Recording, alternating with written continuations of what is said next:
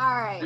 Welcome to the Common Room Lounge. My name is Kristin Riegel. I'm one of the pastors at Second, and I live in Quality Hill in Kansas City, Missouri. I'm here in my office after many months away, which feels kind of weird, but also wonderful. Um, I am an avid coffee drinker. I like to do a lot of yoga, and also I love to send snail mail, which has been kind of my deal and my jam, especially during this quarantine time. I also have a lovely partner named Mark, who I'm not going to forget to mention this time. Mark, shout out to you. Love you. All right. Maggie. Hello, uh, my name is Maggie McClure. I live in Prairie Village with my wife and daughter. Uh, I am coming to you today from my quarantine office, which is a bar in my basement. So, you know, that if that doesn't speak to the last few months, I don't know what does. Um, but I am a member of Second and excited to be here today. So I'll toss it over to Geneva. Yeah, hi everyone. Um, I'm Geneva McAuley. Um, I'm the director for children, youth, and family ministries at Second. So I get the joy of working with everyone from our babies to our high school seniors and all of our families, and it has been a blast. Uh, I live in Overland Park with my spouse, Chad, who is a self professed IT nerd. And we have about a one and a half year old golden doodle named Finley, who is honestly the light of both of our lives. And our whole world would be far more boring without her. And so we're really excited to uh, be chatting with you today. Awesome. Well, thank you all for joining. Let's do a toast to get us started to uh, a great conversation today. Clink. Cheers. Cheers. Cheers.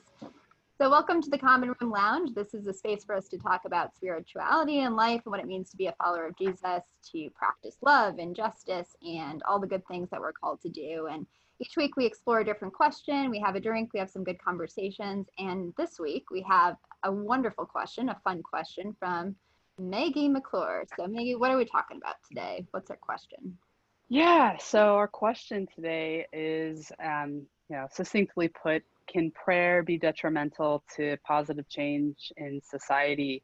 Um, and I think, you know, in the midst of COVID and, and right now with protests happening with Black Lives Matter and just so many other things happening in the world, we see in times of crisis and emotional trauma that a lot of people's default is to, you know, do the hashtag thoughts and prayers or give it to God. Um, and while I think that it's well intentioned in many instances, a lot of times I feel like um, maybe it comes across as a little insincere and i think at you know people feel like okay i've done my part and they wash their hands of it. And so my question really is, is you know is prayer real? Does it make a difference? And um, how can we do it in an effective way that doesn't impede action? Yeah i think that's like a really great question especially the impeding action part of it right? And so Absolutely. like i wonder yeah like when people say that, I want to give them the benefit of the doubt and be like, I want to say that people in their best intentions are saying, like, I want to be with you, I want to be present there. But I think when we get to that point of it not allowing for action or having that be the end of it, like, that's where we get into trouble. Yeah, right. absolutely. Have either of you ever posted thoughts and prayers are with you, like on Facebook or anything? Oh, no. I'm sure I have at some point, but it is not something I do now. I actively fight against that temptation. Yeah, I think the times I use it, you know, you get passed a card at the office, somebody's, you know, parent has passed away or, or somebody that they care about and or their dog or something and you write I'm praying for you or you know prayers from condolences and even that feels a little insincere at times because i think it's just my default. I don't know what else to say and i might be truly p- praying for that person but it, it just i don't know. I, I think it's an awkward situation, then that's our default at times. Yeah. No, I totally hear you. And I think, I don't think I've ever posted it on social media, but I've been in definitely those situations where like, okay, what else do I say? Right. Like, what mm-hmm. is there? Yeah, I think with everything that's happening in the world, I think that's a really good question. Like, what is prayer? Like, is it effective? What does it do? And I think growing up, I often thought about like prayer is like a list of things we ask for from God of like, hey, you know, like I want this or I need this or I would really like this to come true and I think as I've gotten older, like I've started to realize like prayer isn't just about changing God, it's about changing ourselves. And so like for these moments of social change, I think if we say like my thoughts and prayers are with you, it's a it can be helpful, but it can also be ineffective versus this idea of like I'm praying right now to figure out like how am I being called to be changed in this moment? How am I calling being called to, to be part of like the action that's happening in the world, which is like kind of a different understanding of prayer. Yeah, and I think for me, when I've prayed most of my life, it's been for individual things, whether it's something I'm going through or a family member. And I think of it more as kind of a meditative type of experience where it helps center my I center myself and that I, I hope kind of helps align my actions and my desires with God's will. Yeah. Um, and so I think I'm I can relate to it easier on an individual level than I can with these macro issues in society. Like I can see how it benefits me as a person, or, or you know, um, as a Christian to to help yeah. understand or get through a, situ- a tough situation. But when it comes to actually fighting through something that needs to change at a society level, I have a harder time seeing how it benefits yeah. people. Yeah, I I also I think prayer is often, I think even when you kind of I think about teaching children to pray, and it's often like thanks at the table to to give thanks. So it kind of gets this feeling that it's to thank God for all we have and then to ask for more things mm-hmm. things but i do think it's used you know like you mentioned when families are family members are hurting or friends are hurting and you lift them and i don't know that's quite what i'm meaning um, and i definitely grew up with this really weird relationship with prayer where it was taught that that was the action that was the thing you do that god will intervene if god wishes and you don't have to do anything because God not intervening is an answer.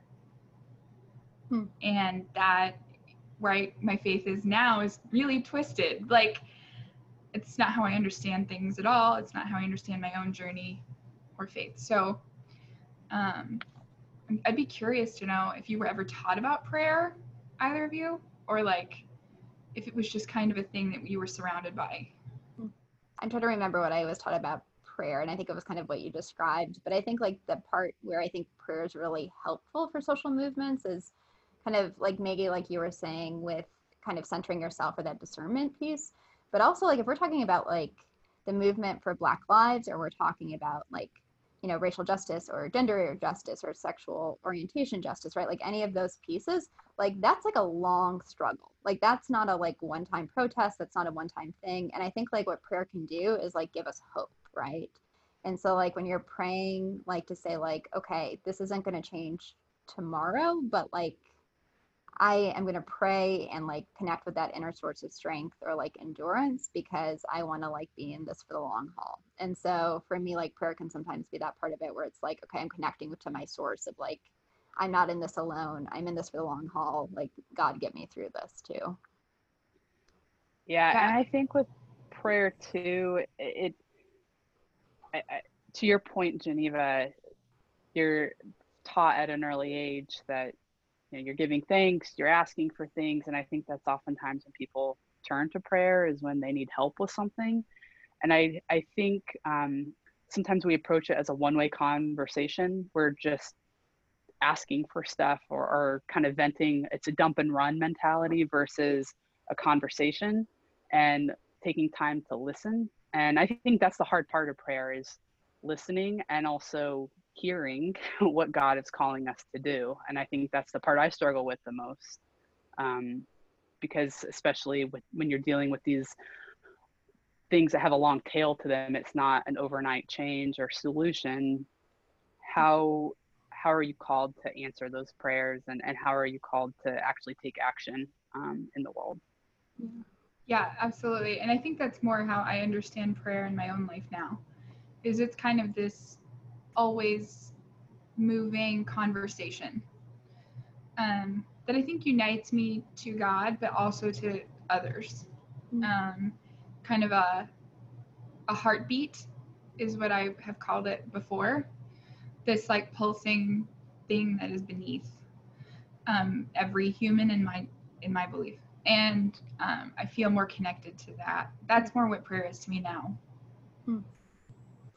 Yeah, I wondered too. I mean, the other thing that I really like about the prayer part is, I mean, like as Christians, like this connection with God, but also for the movement part is this idea that there's like a partnership in it, right? And so, like, can prayer inhibit positive change like absolutely like i think if you just say like i'm going to say a prayer and then like not do anything or not listen to like hey what is god calling me to do it can be really negative because it can just like be an easy way out like a you know uh, get out of jail free card but i think like if you can like listen to it and like be like really present it can enable positive change because you like are grounded you're centered you're ready to go.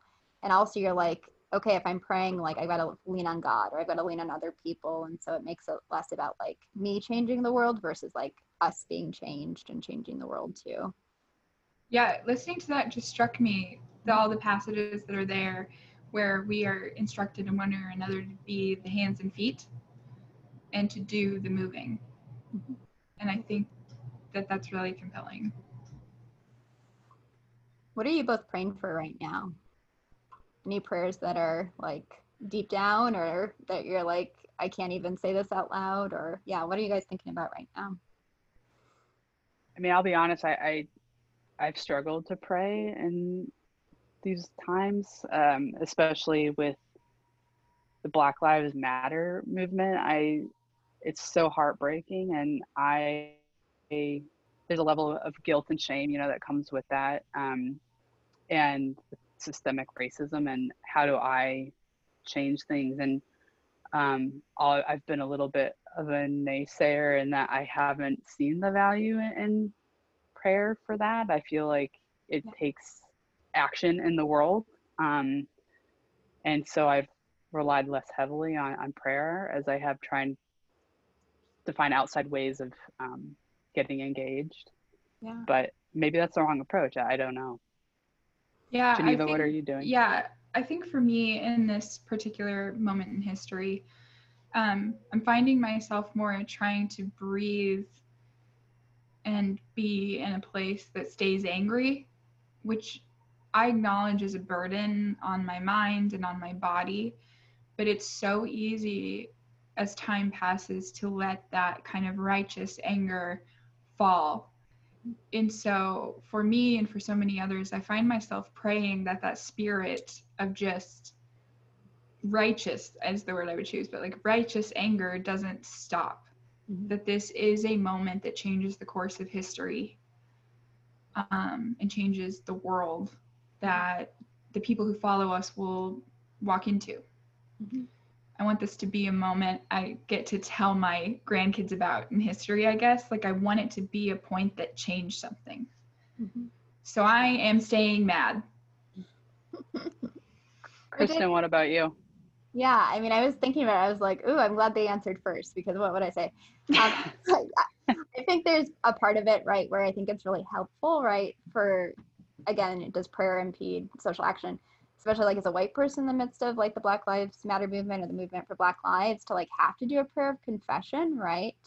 And so like rather than mm-hmm. charging into like those situations and being like, all right, I want to be the white savior or like I want to like lead this to like have to do my own work. And so seeing prayer is like a place of like recognizing the white supremacy that's like in me and my family and part of the institutions, right? And like I think that that enhances positive action in the world because I'm like trying to be a little bit more aware of like who I am and the you know the privilege and the spaces that I have before I like go to um, stand in solidarity or work with other folks. I'm not like perpetuating that white supremacy in the same way. So I think in that way it's been helpful. So I think my prayers have been mostly like prayers of confession and acknowledgement and kind of like, oh shit, like I've got a lot of work to do. Like it's not just out there, it's like in here. And so that's kind of been where it's been more prayers of like I've got to confess this. I've got to start reckoning with this. I've got to start like reordering kind of my life. So yeah, yeah, and I think about I have a few people in my life that are very active in AA, and they rely very heavily on the Serenity Prayer, and it's um, you know God grant me the serenity to accept the things I cannot change, the courage to change the things I can, and the wisdom to know the difference. And I think the second part of that, the courage to change the things that I can, really leaning on that um, and approaching some of those uncomfortable aspects of our life and educating ourselves and taking action in the world is really important. And I think people sometimes stop short of that. They, you know, um, kind of fall on that first piece of accepting the things that they cannot change. And I think that's how we approach some of those macro issues of society. And so I'd love to see people take on take the charge with that second piece of that prayer a little bit more, myself included. Yeah. I've heard like takes on it too. I think there's like something about that of like, yeah, what are the things I can own and like work on and like work with other people for that's like huge, especially right now. Mm-hmm. I've also heard like it disrupted and said, Dear God, help me to change the things I can no longer accept. Which I think Yeah. like is a yeah, like to your second or to your point of the Yep. as well. So Yeah. This is a really unique moment, I think, just in human history. We're seeing people unite that mm-hmm. have n- not ever united in this way. And so I think that as I believe every person is an expression of God and of the divine, I just think like God is all over the place right now. And so I think that's pretty beautiful. absolutely. Well, cheers to that, my friends cheers to trying to figure this out as we go together. What was it? Figuring this shit out together. So yep. figuring cheers. this shit out. cheers.